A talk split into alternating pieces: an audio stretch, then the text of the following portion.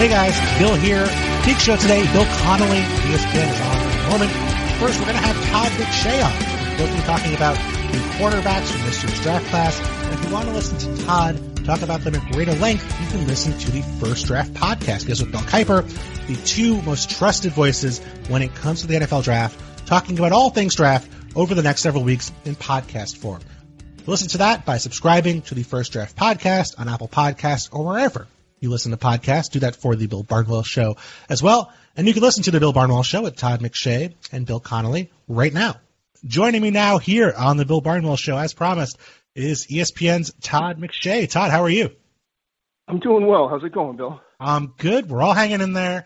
All excited about the draft. Some content for us to work with in a, a relatively devoid uh, sports landscape at this point. But Todd, of course, uh, you've been covering the NFL draft for us for several years now. You do great work. Always love reading your stuff. But I think a lot of the time, you know, you're focused on giving evaluations on prospects. It's very sort of, you know, player specific. So I just want to kind of take a step backwards and just ask about kind of the bigger picture stuff as someone who, you know, for, for people who are interested in the game and interested in sort of, you know, watching quarterbacks, understanding, you know, what, what someone who does this for a living is thinking. Let's just start with this. Let's start with the broadest question. In terms of evaluating a quarterback, what's the first thing or what's the first couple things you look for that really start helping you helping you uh, form an opinion? Oh, it's brutal. I wish there was a. I, I mean, I can give you the answers that that everyone in the league will give you. You know, um, mental makeup certainly is a big part of it, mm-hmm. and accuracy to me is the second biggest part. Okay, uh, but how do you measure those things? That's right. that's that's the struggle. You know, I, some guys are some of the best quarterbacks that I've ever evaluated that we've ever watched are some of the biggest jerks, if you will, out sure. there. Um, some guys are kind of, you know, a little bit more laid back, but still handle their business and, and are just more, I don't want to say more cerebral, but are cerebral with their approach. That's the hardest part is getting to know the player and then trying to figure out mentally who they are. The accuracy, you can, it's a lot easier, obviously, to evaluate. Arm strength is the most overrated aspect of evaluating a quarterback, in my opinion, but it's the first thing that jumps off the tape.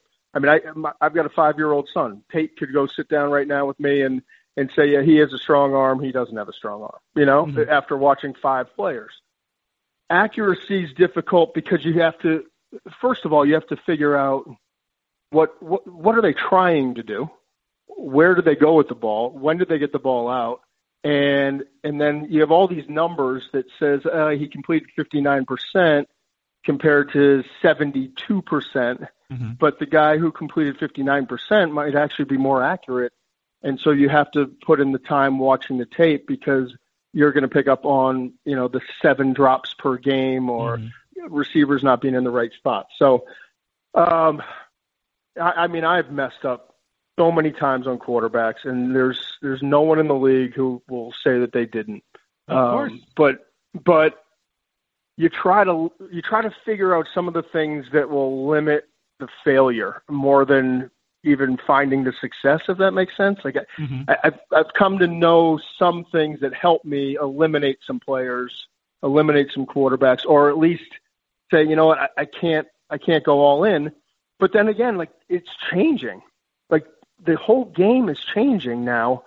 So what didn't work seven years ago is now some of those players are starting to work. The mobility, the ability to you know play outside of the pocket is become it's become much more important. Whereas like with Drew Brees, Peyton Manning, uh, Tom Brady, all the best quarterbacks we've seen in the past 15 years mm-hmm. were all great in the pocket. That's where they live. And you still have to be good there, but we're starting to see quarterbacks now have to have more success outside the pocket, be able to extend and have that mobility. Yeah, I mean, it's funny. You actually answered like two of my follow up questions in, in, giving your answer to that first question, so that was perfect. um, in, terms of you know, not really just about evaluating a player incorrectly, because, you know, everyone does it. I mean, Ozzie Newsome traded up for Kyle Boller. You know, I mean, uh, Bill Belichick drafted quarterbacks that have not panned out. I mean, not really about one specific guy, but more so just about the sort of the broader process. Is there something you wish you could go back, you know, 10 years or 15 years and tell the you know the evaluator you were a decade ago or 15 years ago to watch out for, or you know that, that you maybe placed more emphasis on then than maybe you would now, or something that stands out in that perspective? There are two things that I mean. This is just off the top of my head. Uh, two things though that I would say to a younger me. One, don't be so definitive when you're young and you don't know who you're you're trusting in terms of information. Mm-hmm. I guess a better way to put it is you got to develop relationships and you've got to get to know people who are spending who who have a staff spending all of this time going into town you know whether it's sitting at bars talking to the the lunch lady or lunch man um the training staff. You got to get to know the people who are spending i mean there's a reason that there are I don't know, eight to 12 scouts on each NFL staff. And mm-hmm. there's a reason these guys are, are out of their home for three plus months, you know, spending time in, in towns that you really couldn't even name and, and just really diving in. So they're going to have better information. Mm-hmm. The biggest mistake I ever made was on Jamarcus Russell, and it was early in my scouting career, if you will. And I just didn't. I, anyone could figure out that he had a big arm. He had a great season. He had the physical tools. I mean, he he could have been great had he had the mental makeup, um, but he didn't. And what I questioned, and when I talked to some people that I shouldn't have trusted, it was, he's he's more poised. He's he's just you know he, he, nothing nothing bothers him. He's just relaxed. That like what if, if I really knew the people that I know now and, and had the information, I never would have bought in to Jamarcus. And so that was a good learning uh, lesson for me, if you will. And then the mm-hmm. second thing is keep learning. You know, keep learning I, because I, I've, you know, with Blake Bortles, I've, I've learned things from that. Um, there, there have been numerous quarterbacks, and I go the quarterbacks that I fail on are the ones that I go back and study why, and then ask try to ask more questions. I think that's the biggest thing. If you're trying to evaluate quarterbacks, you can never learn enough, uh, but keep evolving and keep learning. And when you do make make a mistake, go back and figure out why. I, I think that's the biggest thing that I've learned over 20 years of doing this. Yeah, I mean, I remember, oh geez, Jon Gruden, Terry Bradshaw. I mean, plenty of guys who have plenty of quarterback experience were also people who were hyping Jamarcus Russell at the time. So I mean, it wasn't like it was you know strictly you. It was a lot of people. Yeah, I mean, uh, yeah, a lot of people did, but yeah, but but I wanted to figure out why, mm-hmm. and I, I think that was the biggest reason. I just I, I didn't know his makeup. Mm-hmm. Makes sense. In terms of when you do look back and you say, okay, well, I missed on this guy or this guy didn't live up to expectations, or even over the course of a year where you have someone like maybe uh, a Jordan Love, uh, where maybe, and maybe this is not how you feel, I don't want to misrepresent your opinion here, but maybe his 2019 tape wasn't as impressive in some ways as his 2018 tape. I mean, how often do you go back and say, well, the guy was good, it just was a matter of where he fit or the players around him, and then not only on a college level with someone like a Jordan Love, but then also on the NFL level where you think, okay, maybe if uh, you know this guy had gone to work under Andy Reid or Sean Payton or or someone who really works well with quarterbacks, he would still be a hit. It just happened to be ended up with you know a a coach who didn't maximize his strengths or build his offense around him appropriately. Yeah, I mean Pat Mahomes is a great example, and you you mentioned Andy Reid, so it, that's what jumped out to me. Um, Pat Mahomes, if you ask any evaluator in the league, just about any, I'm sure some people will say that they had it they had it pegged for forever. And and to his credit, uh, Brett Veach, the the GM of the Chiefs, and I've I've talked to him and I've talked to Andy and and um and he he was on him early and really liked him. And it took I remember watching Mahomes tape and saying, "Man, like oh, his footwork's terrible it's kind of like sandlot football. He's he's drifting in the pocket. He's not like mechanically he made you want to throw up. and uh, seriously, like he and he'll admit it. I've talked talked to him. He said after three after three uh, what was it three weeks or three months, whatever it was, after a period of time, his rookie year, he didn't. He still was trying to figure out uh, who the mic was. He's like, I was about 70% Todd on who the mic was, which is like the most basic thing, the, the middle linebacker, identifying him pre-snap, right? Um, but my point is, it it took a while because what you're used to seeing in terms of again, like the Brady's, uh, the Mannings, the the Breeses, and the footwork and inside the pocket and protecting the ball and all the, the everything that you watch in the league that has been successful for so long mm-hmm. at that point he didn't do any of it. He really didn't.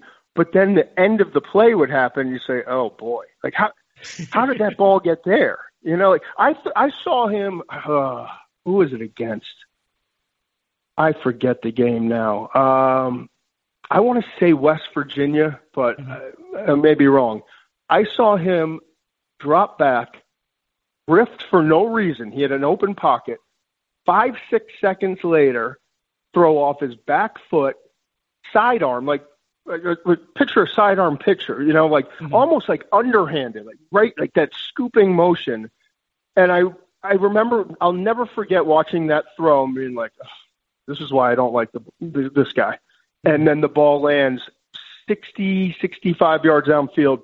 Boom, perfectly, like right at the, right at the goal line in his receiver's hands, and it was a perfect throw. And so you you start watching those things over and over and say, all right, I, I, sometimes you gotta look away from the mechanics and the mental part, and you gotta study what the result is too. And mm-hmm. it, that's what makes it so difficult. Is that they're all different. You want the guy who has perfect footwork and, and protects the ball and, and climbs the pocket when there's outside pressure and slides laterally when there's inside pressure and keeps mm-hmm. his eyes downfield and does all of those things. But sometimes you gotta focus more on the result. And and I've I've learned from a couple of mistakes. And I wouldn't say Mahomes was a, a mistake. I had him. Right. I think as one of the top 15 players, but I didn't know he was going to be the best player maybe in five years to come out of the draft. I mean, you probably have about 30 teams with you uh, on that side of the equation in terms of not being, not expecting him to be one of the best players. Uh, yeah, but I want to be one of the one of the two, not one of the 30. of course, but you know, it's uh, the question is always right. Like, like you know, if if Patrick Mahomes went to the Jags. Not to pick on the Jags, just a team that has struggled to develop quarterbacks. First team that came to mind. You could pick a half dozen others. I, I mean, you know, and Patrick Mahomes. Well, that, and, and, I lost my point because I got in that whole story. But the oh. second he was drafted by them, mm-hmm. I turned to I think it was Mel Mel and Louis. I was sitting on the I think it was Mel and Louis. I forget. But I, I turned to whoever I was with and said, uh, "This is you know, he, he this is perfect." Right. He he's going to work out. I didn't know to this level, but you okay? You give a quarterback who's got all these physical tools, and it was easy to see the physical tools. A year to develop under a coach who knows how to develop quarterbacks, which, by the way, is one of the rarities, and it's of course it's sad, but it's true. And give him Alex Smith for a year so he doesn't mm-hmm. have any pressure. He can sit there and he can learn from from a professional and a guy who's not going to be a jerk to him, he's actually going to help him develop because he's confident in his own skin. And Alex was is just such a good guy, you know. And it, it just was the perfect situation. You, you give all these tools to someone who can develop them with a quarterback in front of him who will help him and allow him a year to learn how to be a pro. And the, the second he was drafted there, I was like, ah, oh, he's going to be way better than I expected him based off of just strictly my grade. Mm-hmm. Yeah, I mean, you know, a guy who's developed not only so many quarterbacks, but also so many different kinds of quarterbacks. You know, a guy who has built offenses around Donovan McNabb and Michael Vick and Kevin Kolb and, you know, all these different guys who, you know, don't and Andy one. thrives on that, man. Yeah. Andy thrives on it. It was fun because I talked to him. I do the Chiefs preseason game, so I, I spent some time with him in the summer, the past couple of years. And I, I remember talking to him, and I mean, he can't say enough good things about Alex Smith he loved being around him and coaching him. But I asked him, I said, "Are, are you kind of the year that um, that Mahomes is coming in as a first year mm-hmm. starter?"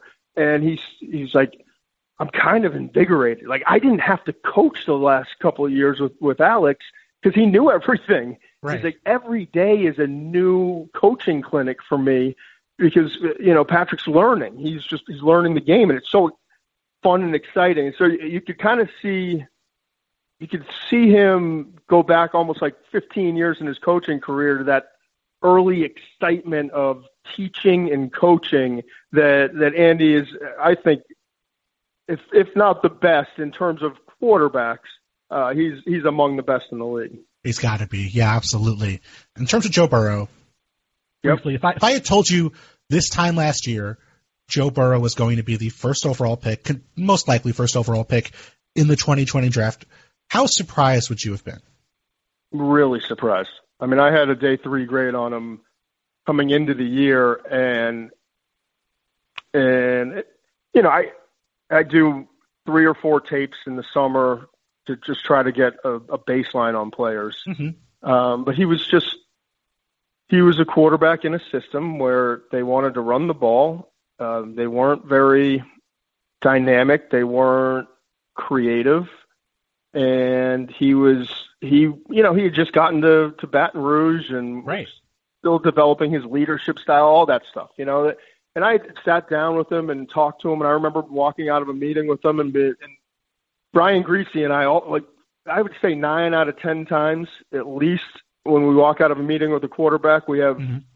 a similar feel. And I remember mm-hmm. walking out and they're like, "What do you think, man?" He's like, "I don't know." I was like, "I don't either," you know, because he's just he's a different cat. But mm-hmm. you come to realize that th- that's part of his his greatness is mm-hmm. That he is a different cat. He doesn't care what anyone else thinks.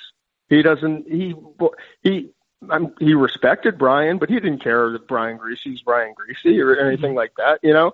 Um, so there, that there was that part of it, and then the tape was just so average.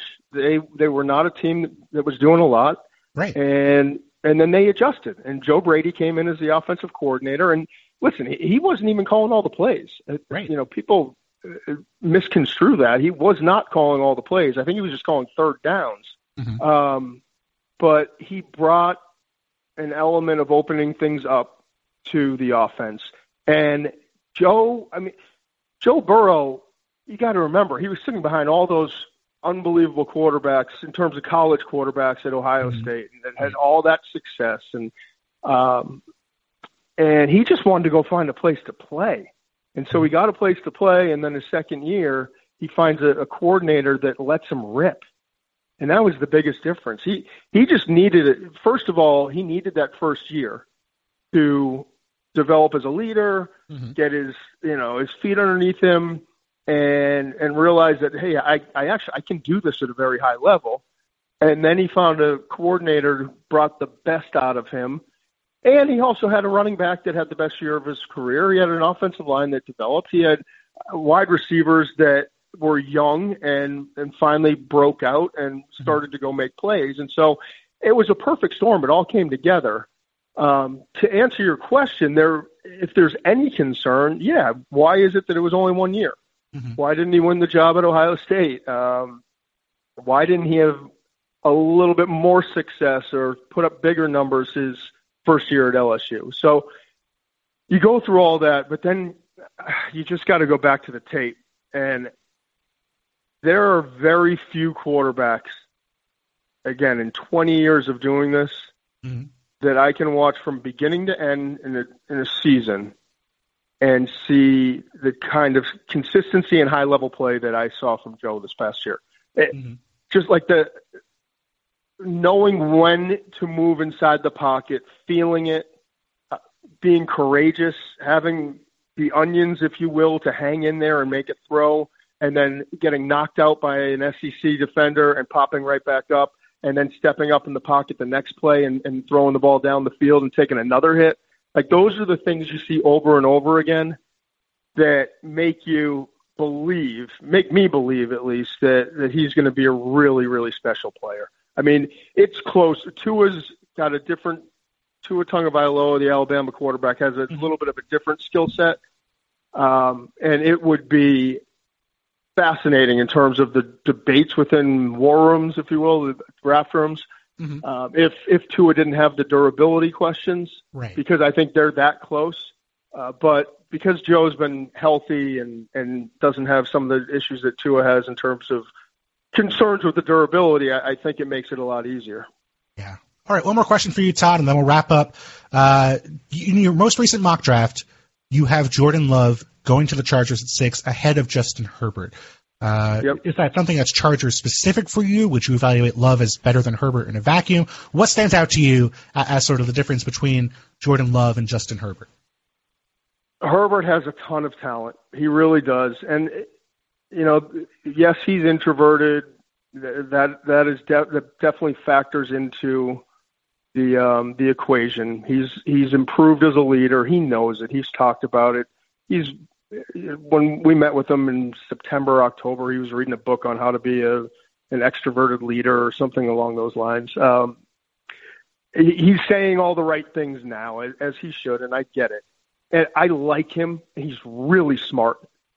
He's got probably the strongest arm. He and Jacob Eason, I would say, are right there in terms of the strongest arms in the class. He makes some throws that very few other guys can make when he takes off running and gets going, he he really is mobile. Um, but what I see that concerns me with Justin Herbert is he hangs on to his first read a little bit too long.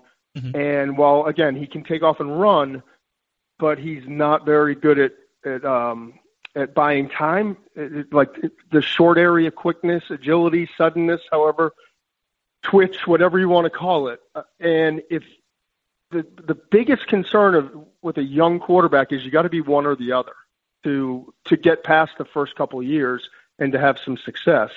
You got to be able to either extend or you got to be smart enough to have have enough of the answers to get the ball out. And I, again, I, I shouldn't say smart. You got yeah, you have to process quickly enough because Justin is extremely smart. He really is. It's just does he process quickly enough with um, reading coverages. So uh, that's what concerns me is that I think he's going to have a tough couple of years. And uh, with Jordan, he's going to have a probably a tough, a tough couple of years, but he's more mobile. He can extend, and what he does best is he creates on the fly. And I think that's going to be his his best trait in the league.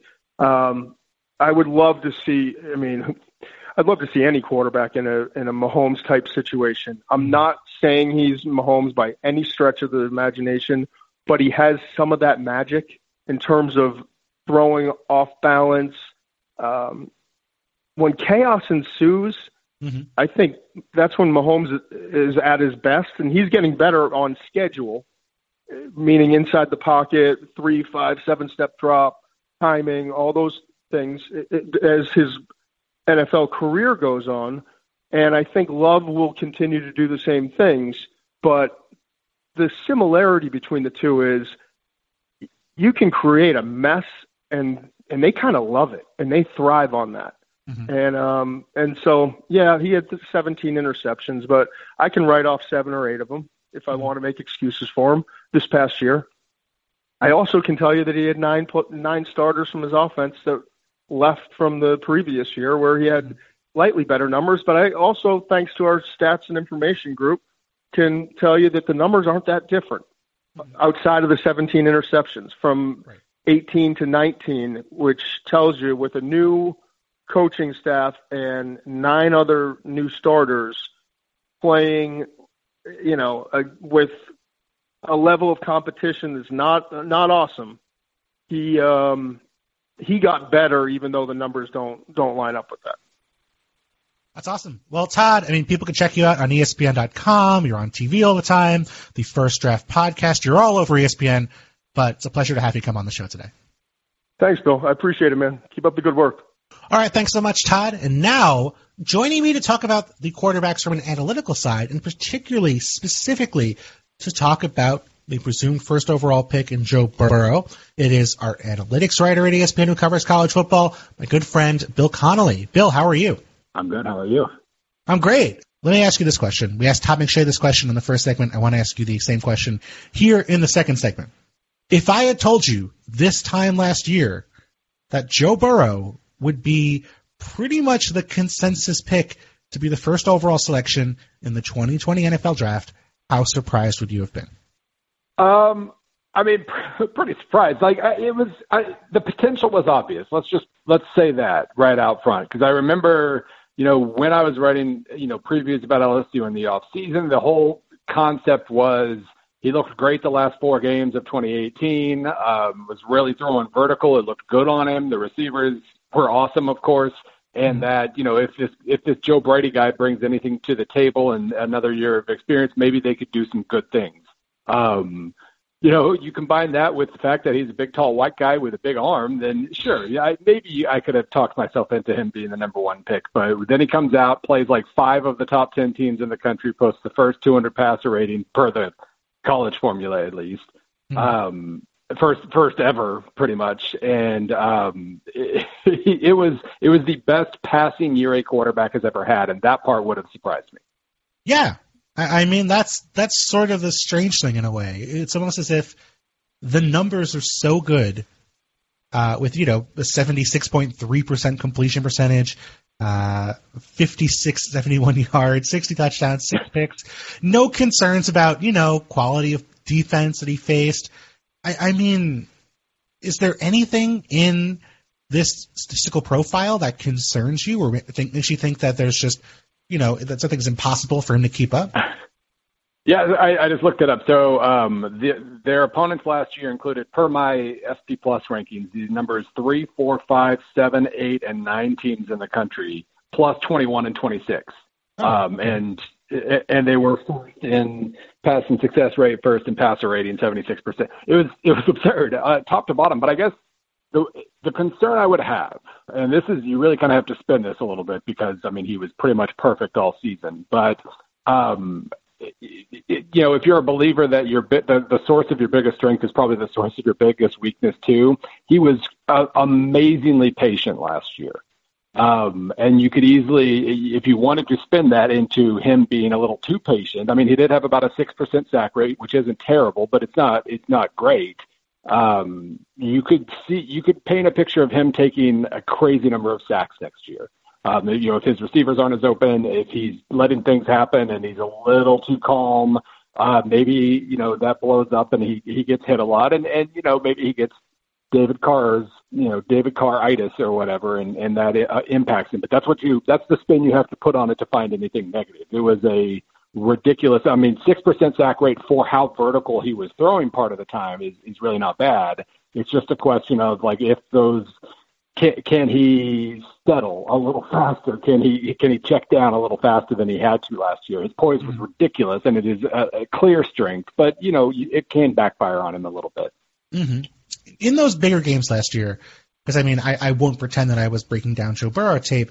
It certainly seemed like there were a lot of plays where he was, was sort of identifying the best one-on-one matchup and tossing up a 50-50 ball for the receiver to catch. And that's, you know, good that you're trusting your receivers, you're putting the ball in catchable spots, making good throws, but I think it's fair to say he had great receivers at mm-hmm. LSU. So, I mean, how do you sort of account for that or discount that when you're looking at, at how he played? Yeah, I, I wouldn't necessarily say it was 50-50 balls, but I would say that his receivers were absurd. Um, you know, and obviously maybe there's AJ Green running around there. Maybe uh, you know that that becomes an over, an above average receiving corps overall. But yeah, Justin Jefferson was extremely boomer bust until this last year. Then he was just boom, yeah. nonstop boom. Ja'Marr Chase was the best receiver in the country. His hands are are as good, like just the hand catching ability is about as good as you're ever going to see in college. Terrace Marshall would have been the number one on most receive in most receiving corps, and and he was the number three. Uh, Clyde Edwards, just on down the list. Thaddeus Moss and Edwards Helaire out of the backfield.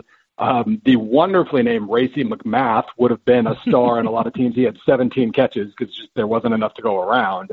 Um, so yeah, he, he he had that advantage. I wouldn't say. I mean, he was fitting balls into tight windows. He was um, you know, he was trusting his receivers for sure, but I don't think he's going to have the problem of just lobbing it up there and, and hoping that his guy comes down with it necessarily. Mm-hmm. Uh, he is going to be used to his guys being open though. Yes.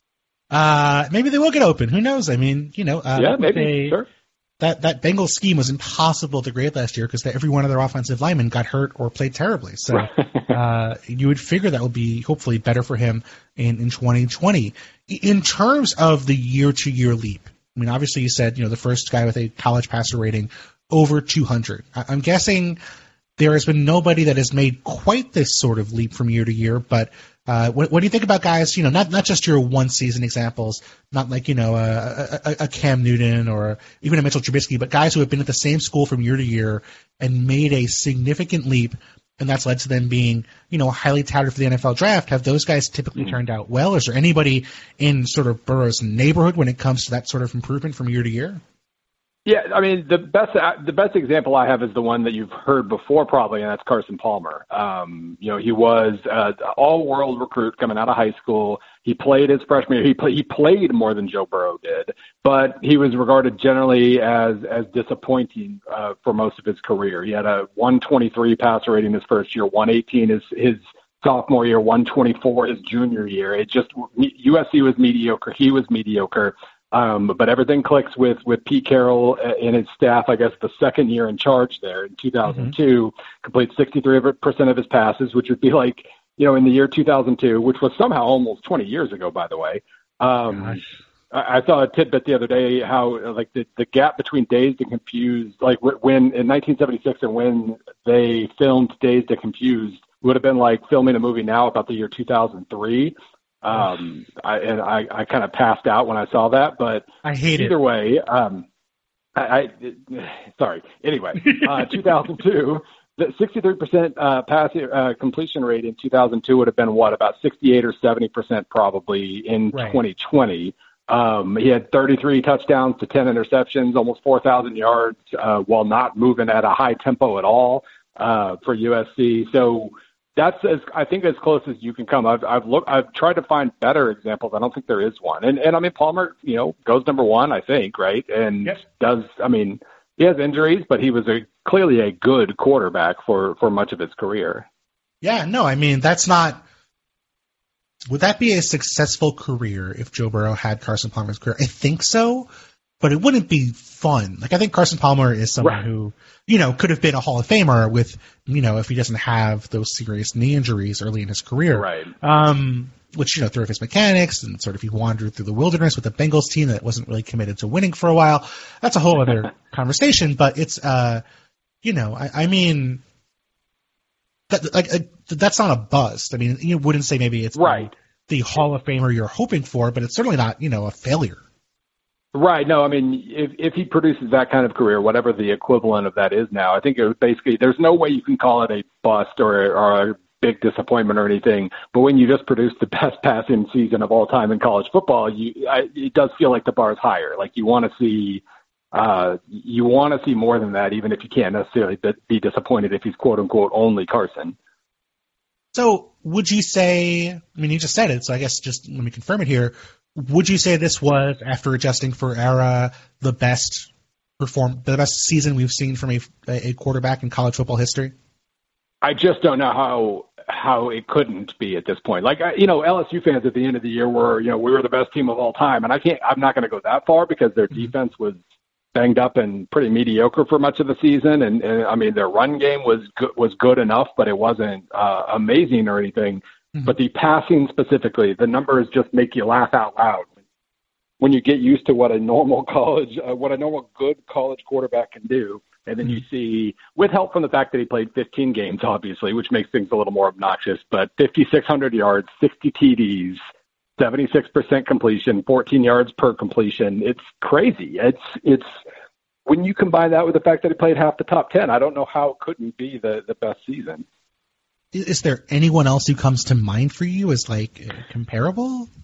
Well, I mean, we, this is an era of great passing, clearly, and and right. you know what Tua Tagovailoa did until the very very end of last year. I mean, he he was on pace to be the first 200 passer rating guy until like the, until the last game. Like if he throws like one fewer pick or one fewer incompletion against Clemson, then he then he passes 200, and it's with, with what he he was doing even this year. He looked better in some ways this year. Uh, he was right there. And but he couldn't quite he, he couldn't cap it uh, the way Joe Burrow capped it by destroying Clemson this year. So that was up mm-hmm. there. Baker Mayfield's last season is up there.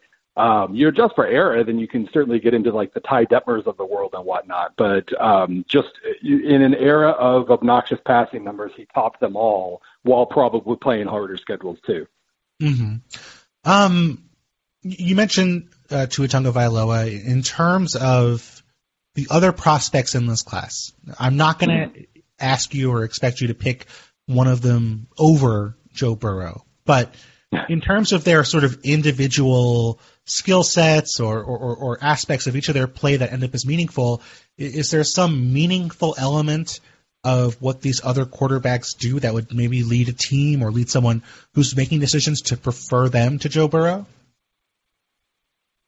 Uh, I mean, I, I would assume he's going to top every list, but you could, uh, you know, if you're not worried about injury, if you're not, if you think the hip, if Tua's hip is going to be fine, uh, which is obviously quite the if. We, we, it's a very unique injury, and and uh, you know we can have faith that he's going to be all right, but until we see it, it's hard to completely believe it.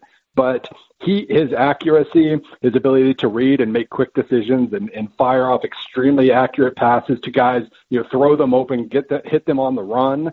Um, it was astoundingly good. And um, my, you know, my concern with Tua, if there is one, aside from you know, he's he's leaving college with the quote unquote injury prone label because of a, of a bunch of freak injuries where like, you know, Adrian Peterson got hurt a lot at OU too, and he was quote unquote injury prone, and then he, right. you know, he's running 35 years later, he's still running for a thousand yards or whatever.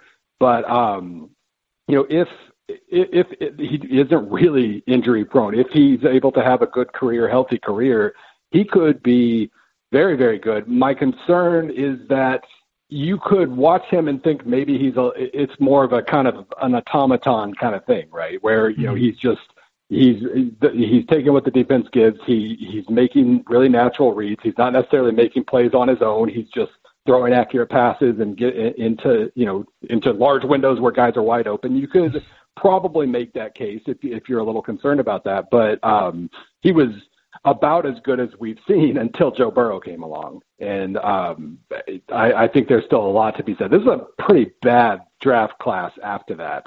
Um, you know, Justin Herbert is clearly naturally talented, but he was inconsistent. Like I, you know, maybe that had to do with injuries, and and maybe it didn't. But I don't completely love Justin Herbert. Mm-hmm. I loved Jordan Love in 2018, and then the job got a little harder this last year with the new receiving corps, and suddenly he was getting baited into lots of bad passes, and that concerned me. But those mm-hmm. top two, I think, if Tua is healthy, I think those top two are both going to be really good.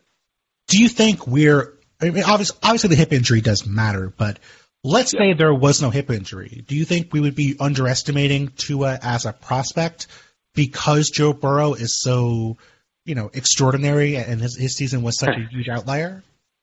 Yeah, I mean, Tua is a little, you know, I, I would assume that undersized doesn't mean nearly what it used to mean, but he's, you know, only six one and two twenty or whatever, not, you know, the glorious six five or whatever that Burrow is. And, you know, maybe we, you know, that would lead to him being undervalued. Maybe the fact that Burrow beat him this year, even though he was hurt. I mean, if he if he's not limping along in that game, even before the the hip injury, maybe they uh, Alabama comes back and wins that game too.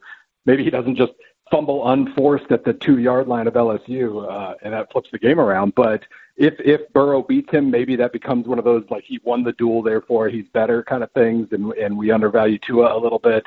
But his Tua's accuracy is pretty crazy, and um, his I, I think he's still a heck of a pro, uh, of a overall prospect, even if we do kind of assume that Burrow's better now. Mm-hmm. So let's see. When do we want to set a time in the future? Five years? Ten years? Five years from now. Five years from now, it's 2024. 2024 after the 2024 NFL season. Okay. What What do you think the chances are that we look back and we say the Bengals should have drafted Tua Tagovailoa over Joe Burrow with the first overall pick?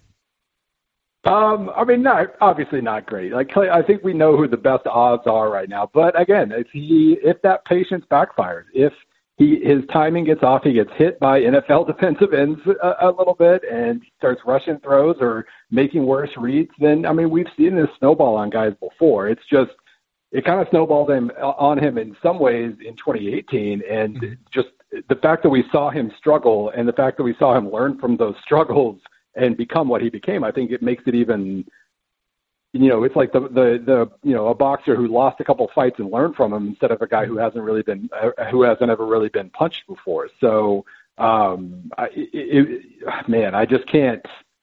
I, I think he's about as surefire as you're going to get, especially when you factor in the fact that he's pretty mobile. He can escape pressure and he can uh, run when he needs to. He can take a hit. You know, Auburn that was their whole plan was was tackle the receivers, um, make them earn it, and hit uh, Burrow as much as possible, and he still beat them in the fourth quarter. So um, he's proven a lot, and I would assume we're not going to think back on on you know he, they should have drafted Tua, they should have drafted Jordan Love or whatever. Uh, I would assume he's he's kind of the number one for a reason here. I'm going to need a percentage, Bill. What what, what do you uh, think? Uh, do you think? I mean, obviously, okay, so the percentage that we're going to regret that that the Bengals are going to regret it and think they should have picked somebody else. We'll they say they should have picked Tua. Okay, uh, twelve percent. Twelve. Okay, uh, that's that's pretty big. I mean, I, I would have guessed. If you had asked me good. to guess the number, I, I would have said maybe okay. twenty. Okay. So 12 is telling. Uh, yeah, that's pretty dramatic. Tua, Tua is still pretty good, and and again, he could get hit a lot, so we'll see. Um, but I'd still, you know, that's still you flip that around, that's still an 88% chance that yes. Burrow's better, and and that's not something I would have expected to say six months ago. Yes, that's very oh, wait, eight months ago now. Eight months ago now. Was there? I'll finish up with this. Was there whether it was a game last year? You mentioned those final four games of 2018, mm. or a game this year where the switch kind of flipped and you were like, oh, this is for real? Was it the Bama game? And what was that moment for you with Joe Burrow?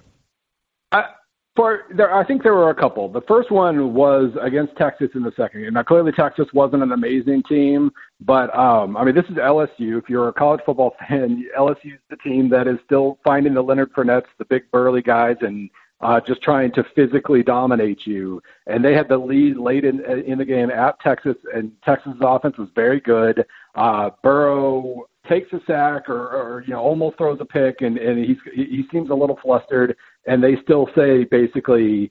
You know, go win the game. It's like third and God, I don't remember, third and 17 or something like that. They don't run the ball and punt with two minutes left. He steps into the pocket. He fires the ball to whichever open receiver. I don't even remember Jefferson, I think, uh, Jefferson goes for a touchdown, wins the game. Just they, they, LSU, the stalwart conservative team, basically won the game with offense because they trusted Burrow that much, and that was that was huge. And then Auburn was the closest thing he got to a real, real, real defensive test uh, in his career. I mean, Auburn had a tremendous defense last year, and again, they hit him a lot. They held LSU to 23 points but it's still when he needed to generate scoring drives, he did. That was the kind of everything's going wrong and we need you to win it anyway game, and he did it. So um, those two were, I think, at that point, you, you know, after Auburn, they go to Alabama, and and that becomes a track meet and all that. Like I, I we kind of knew at that point what what he had to offer, but I think the Auburn game was the biggest turning point, just because he was challenged and had to work for it a little more. Awesome. Well, Bill, we will not bring this back up if Joe Burrow has an anonymous NFL career. We will leave it in the. I appreciate it. I really appreciate but, it. Let it die. Yeah. But I have I have faith that you are correct. I happen to believe in your opinion about Joe Burrow and about all things college football. So if people want to check out more of your college football coverage, where can they do that? Well, uh, there's uh, this website called ESPN.com. Um, and really, we're talking about football. We really mean soccer. Um, yes, that's, that's true. That's we're both soccer writers now. It was that's right. Football was just the Trojan horse, but um, no, yeah, Twitter at ESPN underscore Bill C, um, and probably somewhere on the ESPN college football page at any time. Awesome. Well, Bill, thank you so much. Thank you. All right. Thanks so much to my guest today, Todd McShay and Bill Connelly, both of ESPN. More NFL stuff coming up in the weeks to come. Looks like the draft is going to be on time, so we will have draft content coming later this month. But obviously, a lot to talk about still in the NFL. Still plenty of free agents unsigned, draft stuff on the way. Uh, we're going to make fun of Dave Gettleman for not knowing how to use computers when we get to uh, the draft. But until then, thanks so much for listening.